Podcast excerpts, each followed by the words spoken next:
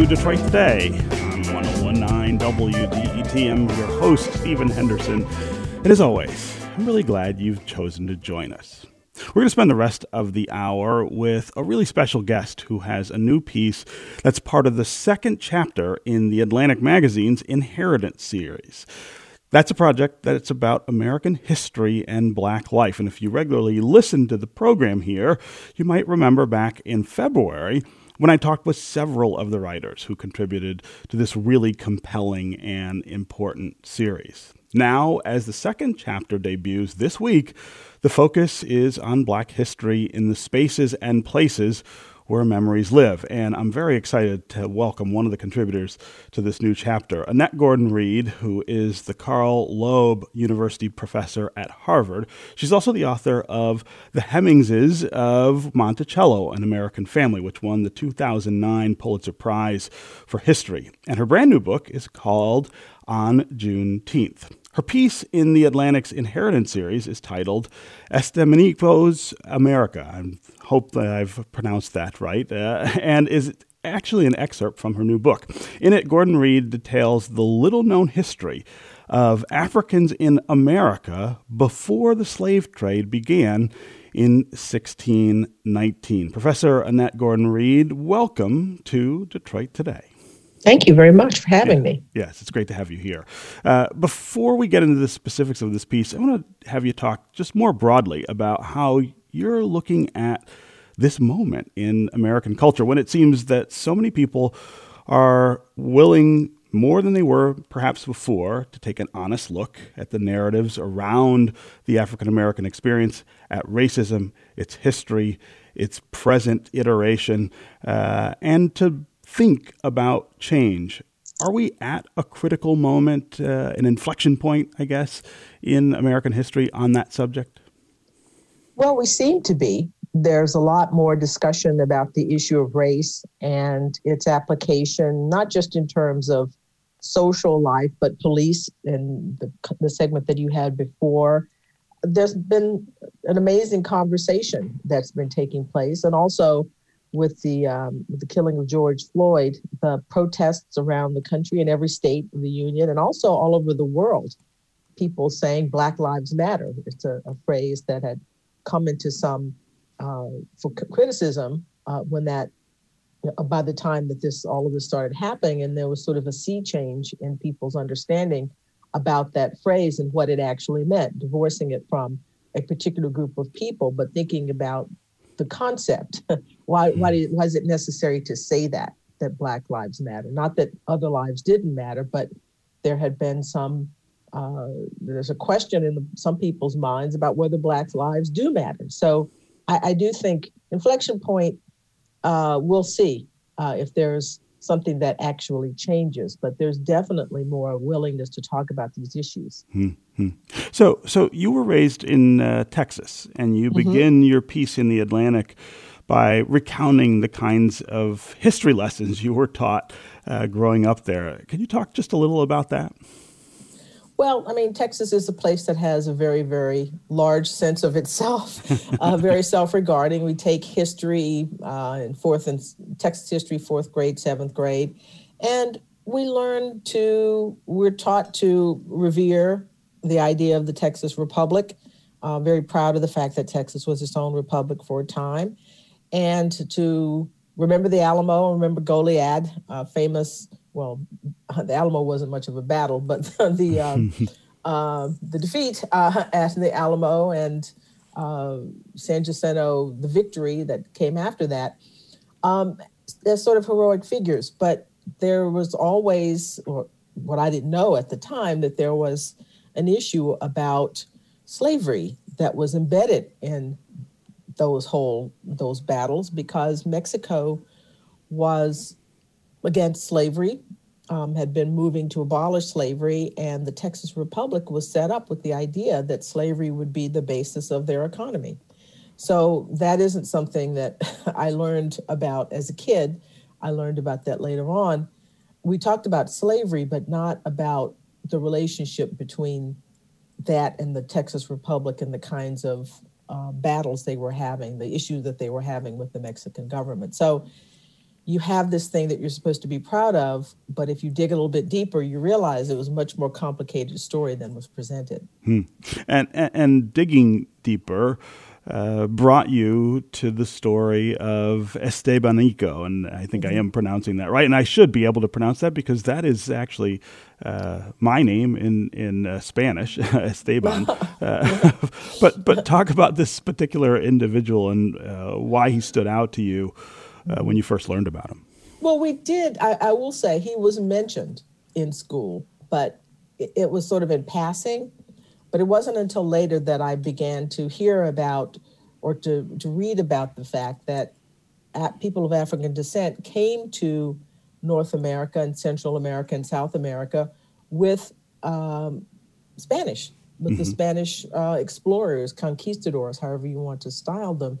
And Estebanico uh, was the first, as far as we know, the first person of African descent to be in what is now Texas, um, having been on an expedition with three hundred other uh, people to first go to the Floridas, which was Florida and other, the whole region there was considered the Floridas, what, what now has been divided up into states, gone to Cuba first, had some mishaps and ended up going across the Gulf of, of Mexico on a raft uh, with uh, other men and landing near Galveston, Texas uh, in the fifteen twenties, and ended up being there for several years, walking across Texas and Mexico to the, to the Pacific seaboard and encountering Native Americans. He was used as a translator. Uh, he sometimes he served as a translator between uh, the Native Uh, indigenous people and the explorers. He apparently had a talent for languages. And I just was reflecting on the fact that if we had had a broader sense of what, of, of African people in the Americas beyond just Jamestown, hmm. sort of as the creatures of English people, essentially. Uh, and then coupled with the notion that that there was um, the discovery for me uh, later on when I was in college, I guess in high school, about Saint Augustine in Florida, uh, black settlements, black people, again, who'd come with the Spanish. And somehow it struck me as odd that just because we don't speak Spanish naturally, just because the English won, that people of African descent would sort of adopt the same boundaries hmm. and categories as Europeans. I mean, Spanish-speaking enslaved people had much in common with English people, English-speaking enslaved people. They lived under white supremacy. They lived under under slavery. And so my the point of the, the piece in the Atlantic is for us to, to you know, obviously to think about Jamestown in sixteen nineteen, but to expand those categories and say that Black people were all over the Americas, North and South, um, before sixteen nineteen, doing all kinds of things. Some of them left the Spanish uh, expo- uh, the Spanish expeditions and went off on their own. Mm-hmm. And there were maroon communities in Veracruz and places in uh, in Mexico and and you know Central America. So the Black experience is much more varied than plantation slavery. Is a to put it put a fine. Long story short, that's what this this piece is about. Yeah, yeah, and and this story of uh, Estebanico is, I mean, look, there are there are difficulties to to any sort of uh, you know African presence. I think uh, on this continent uh, from the time Europeans uh, get here, but but in a way, uh, this is a good story. This is an inspiring story uh, about. Uh, perseverance and overcoming uh, and the kinds of things that uh, not only get overlooked outside the context of slavery, but also get overlooked somewhat in, inside of slavery. That uh, some of the things that uh, Estebanico was doing are were, were common among among slaves as well. Yes, absolutely. Absolutely. And Uh, what was fascinating to me about the story, I, I, I have to give credit to Andres Resendiz, whose book, A Land So Strange, is the basic source for what I know about uh, the more that, about this particular expedition. Um, the point he makes about how when they break off, when they lose the actually the, the expedition of like three hundred people ends up being like four because of deaths and, you know, battles with indigenous people and so forth. And Estebanico, as they're going across the the state, going across what is would be the state, was a pivotal figure for them. But the moment they meet up with the other uh, Spaniards on the Pacific seaboard uh, near uh, north north uh, North Mexico, close to California, he sort of reverts to being enslaved. You know, so it's they they saw him. They used him when they needed him, but then when they were back with their other people, all of a sudden he go his his status uh, reverts to what it was before. Hmm. But enslaved people were doing all kinds of things uh, within slavery and without a slavery. I mean, you could say black people were doing all sorts of things within slavery and without them. You're right. It was not. It was not a. You know, people don't think about what it. all the kind, the types of things they were doing, the very types of things they were doing that required skill and required knowledge and expertise. It's just, they were they were like treated in many history books like non-people in a way. Hmm. Hmm. Uh, I'm talking with Annette Gordon-Reed, uh, a Harvard professor uh, who has written uh, the opening piece in the second chapter of the Atlantic Magazine's project Inheritance. Uh, her piece takes a look at uh, the presence of Africans in America before the slave trade begins, uh, kind of officially in sixteen nineteen. Um, if you want to join the conversation, uh, give us a call and tell us Uh, about the people and stories from local or American history that uh, you've learned about as an adult that you wish you might have learned about or learned more about when you were in school. That is really the point of this uh, tremendous Atlantic series that's uh, going on, kind of unearthing stories of Africans and Africans, African Americans, that we just have not been told in a lot of uh, cases, or certainly have not been told uh, in full. Uh, give us a sense of how you might change education in this com- in this country to reflect more of that reality. Uh, tell us for yourself, how are you able to sort of fill in the gaps of uh, the things that we weren't told uh, or weren't told fully uh, in school. As always, the number here on the phones is three one three, five seven seven, one zero one nine. That's three one three, five seven seven, one zero one nine. You can also go to the W D E T Facebook page and put comments there, or go to Twitter and hashtag Detroit Today, and uh, we will work you into the conversation. Uh, Annette, I want to talk about uh, Estebanico and how he fits into the origins uh, of Juneteenth, Juneteenth, and also uh, remind our listeners that your new book is uh, about uh, Juneteenth. Juneteenth. Uh, talk about how those two things intersect. Well, the book is a series of essays about Texas. It is about Juneteenth. It's a meditation on Juneteenth. But the idea was to write about uh, the history of Texas through my own family story, using Juneteenth and what Juneteenth meant um, as sort of a jumping off place. Uh, because Juneteenth, obviously, it was the end of uh, the announcement of the end of slavery in Texas, um, June nineteenth, eighteen sixty-five. And so my idea was to go back and look at the road to that, what led us to this point, African Americans and their presence in Texas up until that point, and then to talk a little bit about what happened after June, um, uh, Juneteenth. So I, I began with an essay about integrating the schools in my in my hometown, and you know why why this was necessary, why it was necessary that we were living in a society where people were segregated in schools and doctors' offices and Uh, movie theaters by race.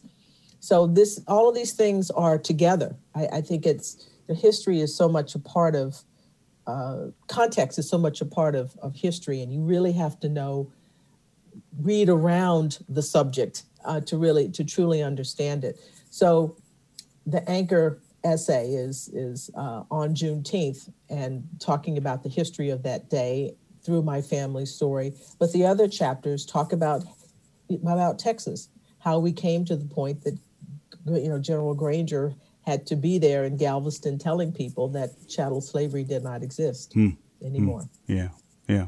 Uh, again, three one three, five seven seven, one oh one nine is the number here on the phones. Let's start with uh, John in Windsor. John, welcome to the show. Good morning, sir. Great mm-hmm. show as usual. Thank you. Um, I have two comments. One, my family was brought over in sixteen eighty-five as indentured servants from Europe. I'm a Caucasian. So indentured servant, slave, is there much of a difference, right? Because there were laws against us leaving. The other half of my family are First Nation from Seattle, Washington area, the Samish Nation. Hmm. Um, when the Europeans arrived, we had two thousand members, one of the largest tribes in, in North America. one hundred ten years later, we were down to one hundred thirty people. Wow. Wow. Wow. So, so, so, John, give me a sense of how that history, which is pretty rich and and uh, you know spans a pretty broad spectrum uh, of of Americanism, I guess. H- how does that inform you now? How does that influence the way you think of yourself? Um, and I know you're calling from Windsor, uh, not not here in Detroit, but but how do, how does it shape the way you think well, of yourself? I, yeah, go ahead. Well, it was interesting because I was raised in New Jersey and New York. um, being First Nation, um, my father tried to push it down. Uh, First Nation's on my mother's side, hmm. and my dad's family's European. Um, and he said, no, no, we don't talk about being Indians. It's just, it's not right, right? We're white people. We go to Methodist church, right? Hmm. So it, it created... Um, uh, what I say, a, a confusion in me as growing up, because I wanted to know my grandmother. She passed away just before I was born. I never got a chance to know my native roots. It's only been in the past ten years that I've managed, or fifteen, to really start to identify with my uh, native roots and, and become very proud of it. Um, I'm also very embarrassed to be part of a European culture that came in and eradicated ten million people hmm. in North America. Yeah, yeah. Uh, John, uh, w- w- what a wonderful set of insights. Uh, Annette Gordon-Reed, uh, react to what, what John's talking about here. Mm-hmm. Well, it is a very, very rich heritage. On the indentured servant part, I, I would say that uh, the chief difference is that there was an indenture, meaning that status ended after eight years. And in most places, I'm thinking mainly now Virginia, I mean, it could have been different in other places, but Um, it ended after a time. The people were given um, sometimes land and, you know, or whatever kinds of provisions they needed to get started, and their children didn't follow their status. So mm-hmm. that's that's the the big difference here, uh, being a servant for a time. And he's right. I mean, people could sell an indenture, maybe transfer it to another person and so forth, but it ended. And the difference, the innovation, if you want to call it, with, with uh, chattel slavery is that um, the innovation from the English common law that they had to basically had to create something um, because they didn't really recognize anything like this, was that children followed the status of their mothers. Now, the rule had been that children's status followed the status of their father. In England, that's what it was, but they switched it uh, in the slave system to you are what your mother was. So that creates a whole different kind of of, of mm-hmm. system. Mm-hmm. Uh, both people were oppressed. Both people obviously were not at the top of society, but one group of people got out of that. Now, the First Nations problem, of course, is is, is different there. This was uh, Indian removal, uh, disease, all those kinds of things resulted in the, you know, the near, but not totally near eradication of many, many, uh, many people. And mm-hmm. so that's a, that's a tragedy of a different order. Uh, but I just wanted to make the point about the indentured servants. Yeah. That that's a, that's a, I think, a meaningful distinction. Yeah. Well, I mean, uh, slavery is uh, also baked into the founding documents of uh, this nation. Um, in, in indentured servitude Uh, it's not. I mean, that was uh, sort of a private kind of transaction. Uh, s- slavery sets uh, the stage for, um, you know, absolutely um, uh, unswerving inequality, uh, uninsurmountable, uh, I guess, uh, inequality for for Africans in this country at the at the time of the founding, and I think that's a that's a big difference too. I mean, the yeah, too, and, and I, I should. Yeah. Yeah, I should add to this, and this is not so much the about the point about the First Nation point, but it's it it reified white supremacy. It it um, white supremacy existed before. These notions of so the superiority of of Europeans over others existed before this, but slavery reinforces that mm-hmm. uh, that idea, and it it influences too the the situation with with uh, indigenous people as well, uh, a sort of hierarchy of races. So that's that aspect of it. Um, It's another thing that, that it's makes very different, yeah, very different kind of thing. Yeah. Okay, we're going to take a quick break. When we come back, we're going to continue this wonderful conversation with Annette Gordon-Reed, and we will continue to hear from you, Tim in Detroit, Guillermo in Detroit, Mike in Brighton. Uh, we'll get up to you next. If you want to join them, three one three, five seven seven, one zero one nine is the number here on the phones. You can also go to Facebook or Twitter and put comments there, and uh, we'll try to include you in the program that way. We'll be right back with more Detroit Today.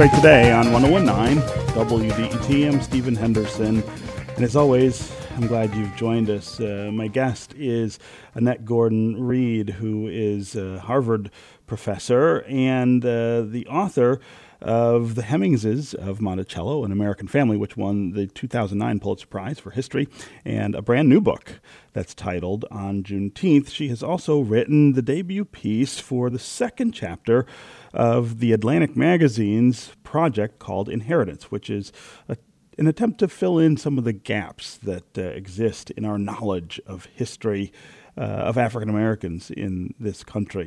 Uh, we want to hear from you as well during the segment. Uh, give us a call. Tell us about the things that you wish you might have known more about or been told more about uh, growing up and going to school in this country about race and racism. Uh, as always, the number on the phones is three one three, five seven seven, one zero one nine. That's three one three, five seven seven, one zero one nine. You can also go to Facebook or Twitter, put comments there, and uh, we'll try to work you in. Let's go to Mike in Brighton. Mike, yeah, welcome to the show. Yeah, thank you. Mm-hmm. Um, so I'm a high school teacher, and I was teaching a an elective called Social Problems, and so I chose to do a unit on race relations in the United States. Um, so in my research, I came across uh, the National Lynching Memorial and the work that Bryan Stevenson has done.